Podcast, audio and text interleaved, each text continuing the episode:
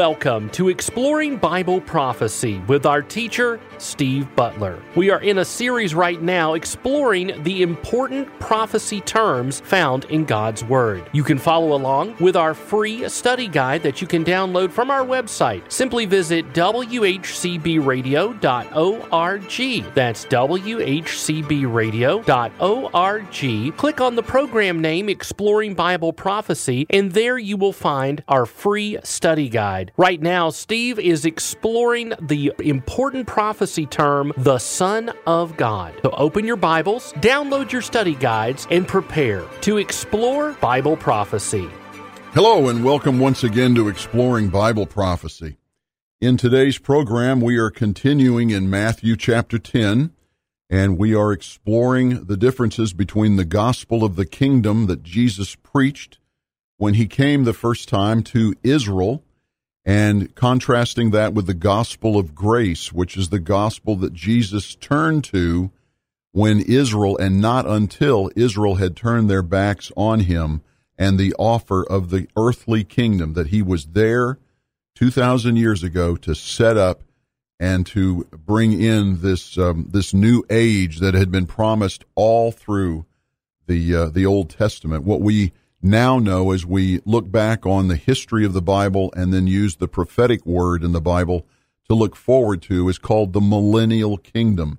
This is the kingdom that will take place when Jesus comes back at the end of the uh, end of the 7-year tribulation and he judges the world and then those that are counted as righteous living on the earth at the end of the tribulation will pass through his judgment count be counted as righteous and they will populate and um, procreate into the new millennial kingdom for a thousand years. And then, of course, at the end of the thousand years, there's the great white throne judgment that will involve the unrighteous of all time. They will be thrown into the lake of fire at, along with Satan. Death will be abolished, and we will then go into the eternal state. And God in the New Jerusalem along with the church and all the the uh, the righteous from ages past will all come down in that new Jerusalem to the earth, and we will be there for eternity, uh, according to the Bible. So we are looking at this gospel of the kingdom here in Matthew chapter ten. Um, which basically I said has been prophesied all through the Old Testament. We've spent a lot of time over the last um, number of programs establishing the background of what that gospel of the kingdom is. And again, uh, a key point to always remember here is when Jesus came the first time preaching this gospel to Israel, there was no hint, there was no um, discussion of a death, a burial, and a resurrection until after Israel had turned their backs on him. So that was never part of the um, um, plan of God in the beginning, that kingdom that we are still, that the Israelites, I should say, are still looking forward to in the future, that millennial kingdom would have taken place 2,000 years ago on the earth if they simply had accepted him. But they refused to do that.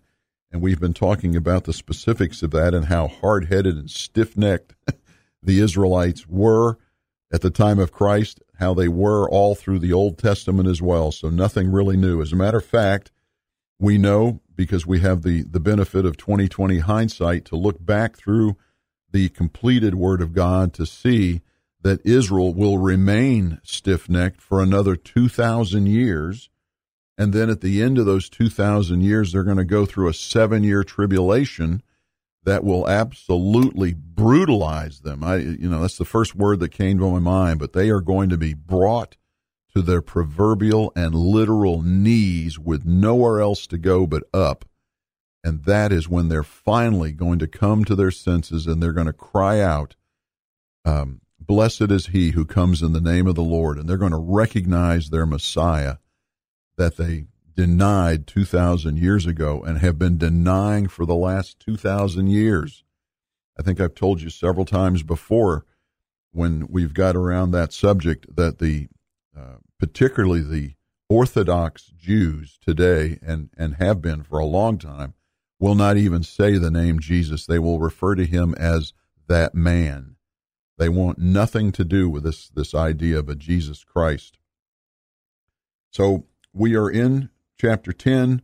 We have, we're looking at verses 16 to 23.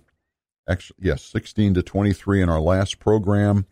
And we were talking about what uh, Jesus was telling them to be prepared for because I'm sending you, disciples, apostles, now. I'm sending you out as sheep in the midst of wolves. So this was not going to be a hospitable, inviting environment in most cases. They were going to be uh, turned away, and in some cases, rather roughly turned away, that they would be brought before the kings and the governors. And we talked about that in uh, Acts chapter 25 as an example with Paul in front of King Agrippa and Governor Festus, and the fact that they would be uh, hated, these apostles would be hated by all because of Jesus' name. And remember back in the uh, Sermon on the Mount when we got to verses in chapter 5, verses 10 and 11, it talked about how you will be persecuted if you follow me because your your your fathers your mothers, your your siblings, your friends in in unfortunately many cases will not agree with you. They will certainly not believe you and they will actually ridicule you and in some cases they might even kill you.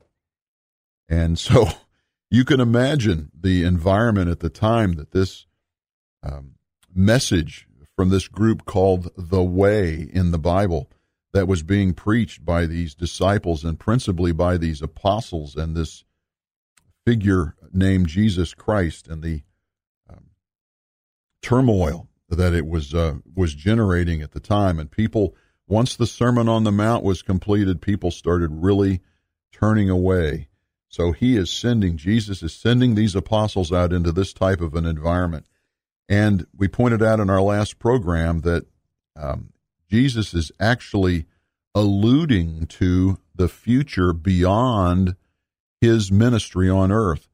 Uh, after he had gone back to heaven, is when Paul, for instance, would go before King Agrippa and Governor Festus, and before him, Governor Felix, and ultimately um, have to to um, share their share the testimony with these Gentiles, as we read in in verse eighteen and he actually looks all the way through the next 2,000 years and through the, the seven year tribulation to his second coming. As we see in verse 23, it says, But whenever they persecute you in one city, flee to the next. For truly I say to you, you will not finish going through the cities of Israel until the Son of Man comes. And we, we went into great detail as the first uh, set of prophetic terms. We have seven sets of prophetic terms we're going through in this series entitled Important Prophetic Terms, and we're looking at contrasting what appear to be very similar terms. And in our first set, it was the Son of God compared and contrasted with the Son of Man. And we know from that uh, study of the Scriptures, when it says the Son of Man, it's talking about a time of judgment which would have been right in the life lifetime of Christ if they had accepted him because they were told in the Old Testament there would be a tribulation. A seven year tribulation would precede the introduction of the kingdom. They they denied Christ, so therefore the tribulation was put off, as was the judgment and the millennial kingdom to follow the judgment. So we're looking still yet future, and it says until the Son of Man comes. So we know from our study that the Son of Man will not come until the end of the seven year tribulation, which is yet future from us today. So it's a uh, long range uh, illusion, if you will, because he hasn't said anything yet about his death, burial, and resurrection. So we uh, we see quite a bit of information there in 16 to 23. And now, what I'd like to do, if you see on your worksheets that are available from the radio station here. You can download them. It's got all our scriptures on it. And uh, let's go to Matthew chapter 10 and let's look at verses 32 and 33. He says there in verse 32 Therefore, everyone who confesses me before men, I will also confess him before my Father who is in heaven. But whoever denies me before men, I will also deny him before my Father who is in heaven. So he's making it very clear that this is not a situation where a king has now come home, if you will. He's there, he's going to set up his throne, and he's going to expect his subjects to follow his every word and need and fulfill all of his needs and so forth. No, this is the suffering servant that has come. But in order to enter into his kingdom, it's not a matter of just pure obedience to a set of rules. You will need to change your entire heart. You will need to change your heart from a heart of stone to a heart of flesh. You will need to uh, practice righteousness you will need to practice contriteness and humility uh, and be humble before the Lord before I'll ever accept you into my kingdom. So, this is a totally new um, set of requirements that uh, is being brought to them, new to them, because remember, as we've said in prior programs, the priests and the leadership, the spiritual leadership of Israel, had had uh, not given the true um, good news of the Old Testament, which is now being fulfilled or could be fulfilled if they had accepted fulfilled here in the New Testament. They're not teaching that to them because the priests are corrupt. And the prophets that were bringing the word directly from God were being killed, Jesus being uh, chief among those, the chief prophet. And of course, they killed him.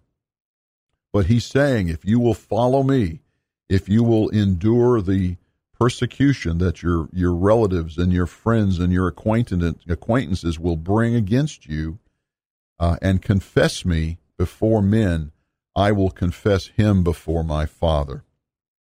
So a very powerful um, set of two verses there about the essence of um, following Jesus based on this gospel of the kingdom that he was there to set up on the earth.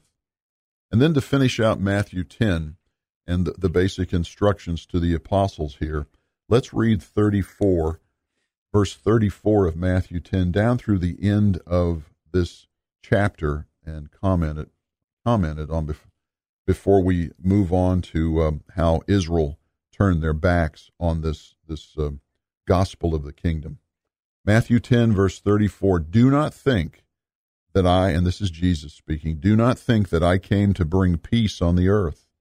I did not come to bring peace, but a sword. And of course, when we know about a sword, people automatically want to say, well, he's going to bring, bring bloodshed. This is the sword of the word. He's bringing the, the precious word that had been laid out all through the Old Testament as covenants and promises from Father God down through the patriarchs and then through Moses and so forth and passed along to these people but it's this word that he's preaching uh, that's going to bring division.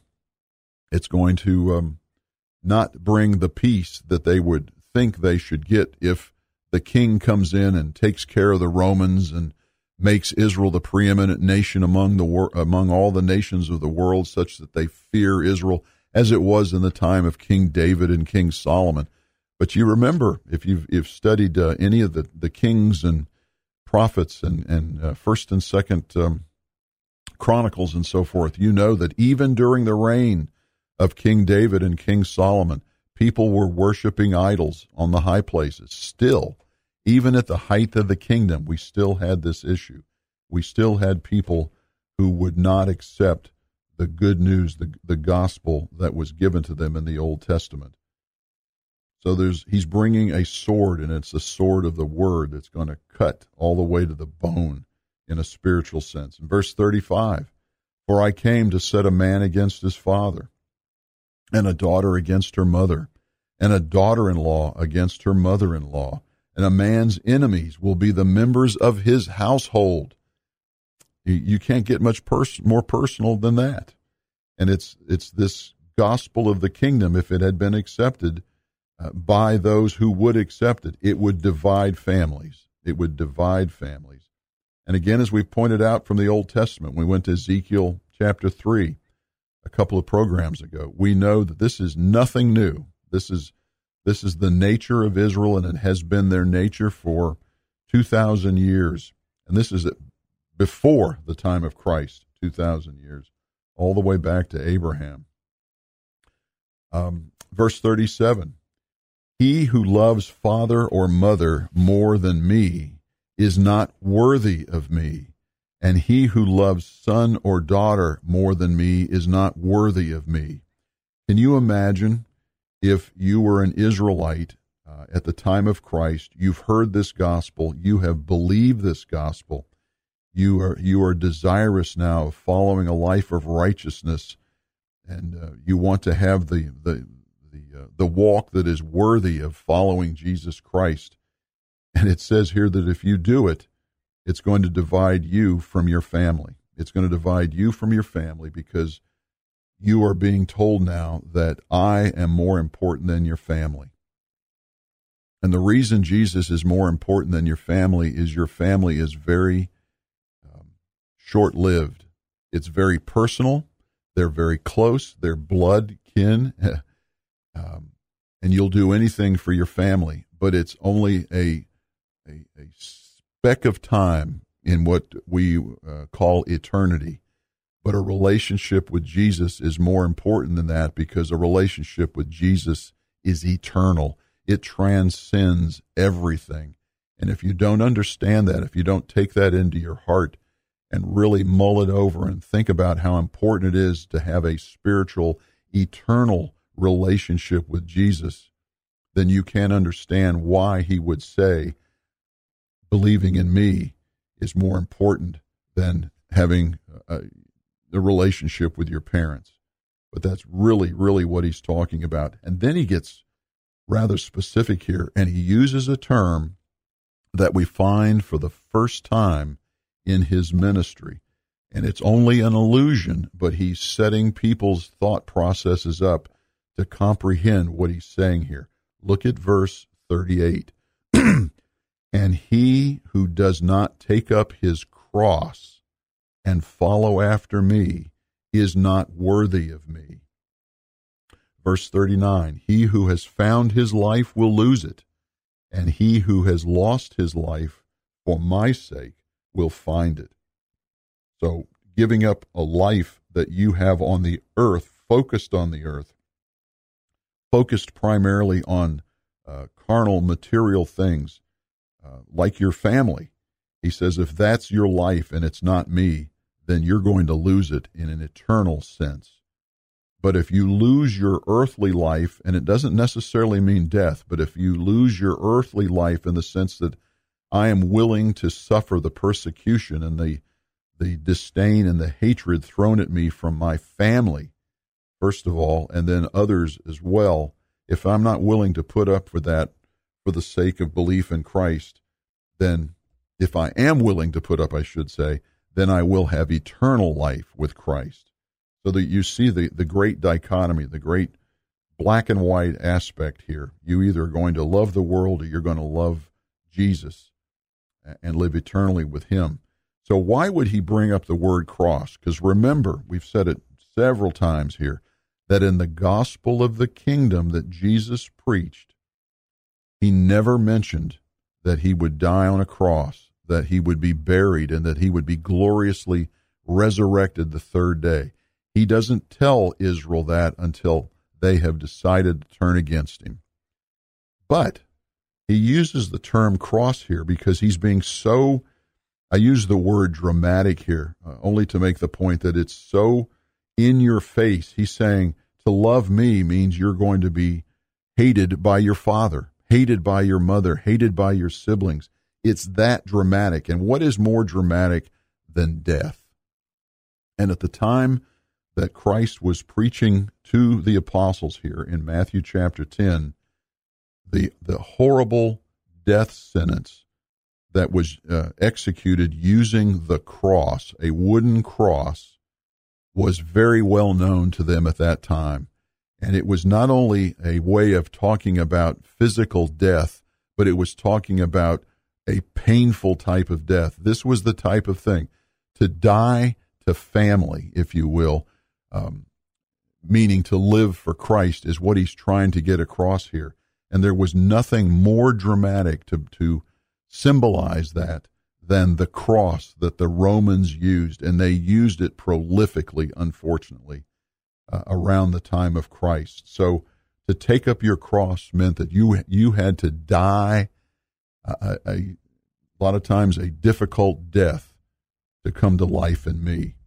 So we'll explore that a little bit more in our next program as we wrap up our look at Matthew 10 and then move into Matthew 12 and how the Israelites continue to turn their backs on Christ, leading to his uh, crucifixion and glorious resurrection. But let's go ahead, as we always do in our program, and go to our Q&A portion. And we've been dealing with a new question that we started in our last Q&A, and it's are any of the seals in the book of Revelation open today? And what we did to establish um, context was to go into the book of Revelation and go to Revelation chapter 6. Revelation chapter 6, and we read the first eight verses. And it talked about uh, four of the seals uh, are described in those first eight verses. And we know that the first one introduced the Antichrist, the Antichrist onto the world scene. Then the second seal was a red horse, and that symbolized war, uh, and it is introduced. And you say, wait a minute, war's not introduced. It's been around for millennia. Well, we, we'll get into that in some detail here because we need to make a distinction based on the Bible. So the second seal is the red horse symbolizing war. It's introduced then. Then the third seal is introduced, and that's a black horse, and that black horse symbolizes famine. And then the fourth seal that we read about in our last program introduces an ashen horse. And this is the symbol of the plagues and the pestilence that follow war and famine because uh, war creates death, war creates destruction. And of course, we're talking about the destruction of means of producing primarily food uh, and when you when you have a famine, then you start having plagues and you start having diseases and pestilence and so forth. And then we find out because of these, uh, the Antichrist is organizing all this, orchestrating all of this, um, and through the second seal of war, the third seal of famine, and the fourth seal of plagues and pestilence, we find in verse eight uh, of of Revelation chapter 6 that a fourth of the world's population that's living at that time will be killed. A fourth of the world's population. So we're talking, uh, we're not talking tens or thousands, we're talking billions of people, unfortunately, at that time. Because the only people that have left the earth that are not counted in the world population is the church because the church was raptured out before that first seal was opened, and that's the uh, Antichrist. So whoever's left on the earth, it's going to be a quarter of them. And then we find later on in the first half, another large group of people in, in Revelation chapter 9 are killed. So it's a horrible, horrible time. But now that we've gone through the seals, let's go back and find out where does the church fit in this? Because the question is, are any of them open today? Um, if the church is here, can the seals be opened? Um, specifically, verses uh, Revelation six one through eight, those first four seals, can they be open while the church is here? That's what we want to explore.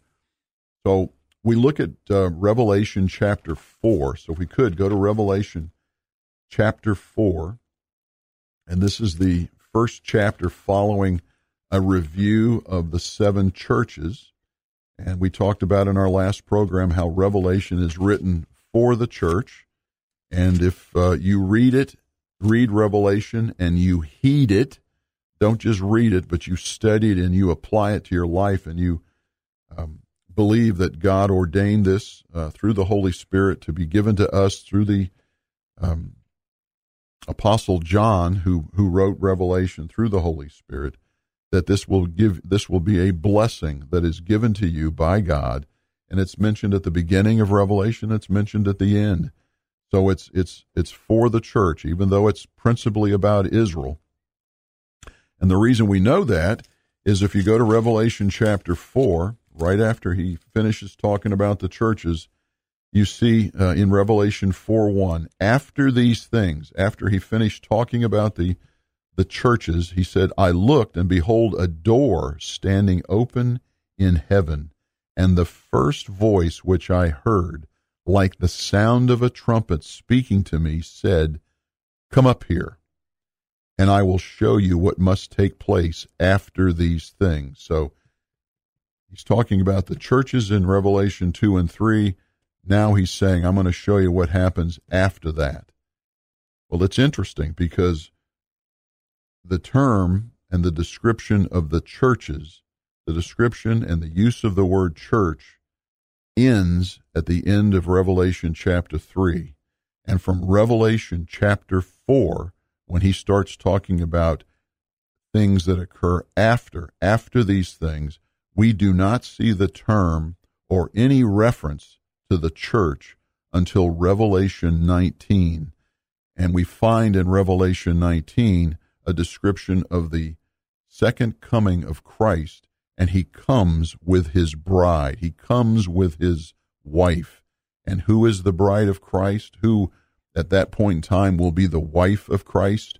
It's the church.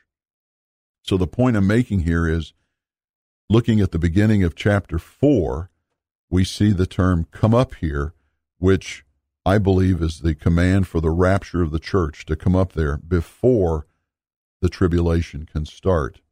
Another evidence of that is in the next chapter. Remember, we were reading about the seals in Revelation 6. Revelation 4 precedes Revelation 6, and so, as does Revelation chapter 5. And go to Revelation chapter 5 and look at verses 8 through 10.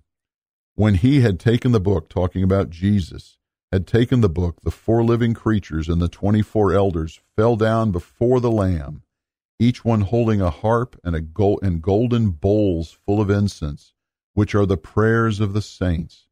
Verse 9 And they, these elders sang a new song, saying, Worthy are you, referring to Jesus, worthy are you to take the book and to break its seals, for you were slain and purchased for God with your blood men from every tribe and tongue and people and nation.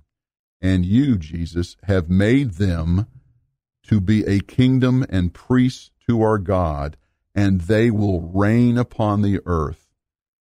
Reign upon the earth. The people who will reign upon the earth are the church. So we're seeing the church in heaven in verses 8 through 10 here. So if the church is in heaven, Revelation 6 happens after the church is gone. We'll explore that a little bit more and look at some other scriptures in Thessalonians to further solidify this point that these do not apply, the seals do not apply to the current time. Remember, if we don't talk again, I'll be seeing you in the air. Thank you for joining us on this edition of Exploring Bible Prophecy. Our special offer this month is Consider the Ant, Volume 1 The Basics. Consider the Ant is a biblically based look at emergency preparedness. You'll be taken through the steps necessary to prepare yourself for the Unexpected. This special DVD can be yours for only $20. To get your copy of Volume 1, the basics from Consider the Ant. Simply call us at 878 6279. That's 423 878 6279. Exploring Bible Prophecy is a production of WHCB. Learn more at WHCBradio.org.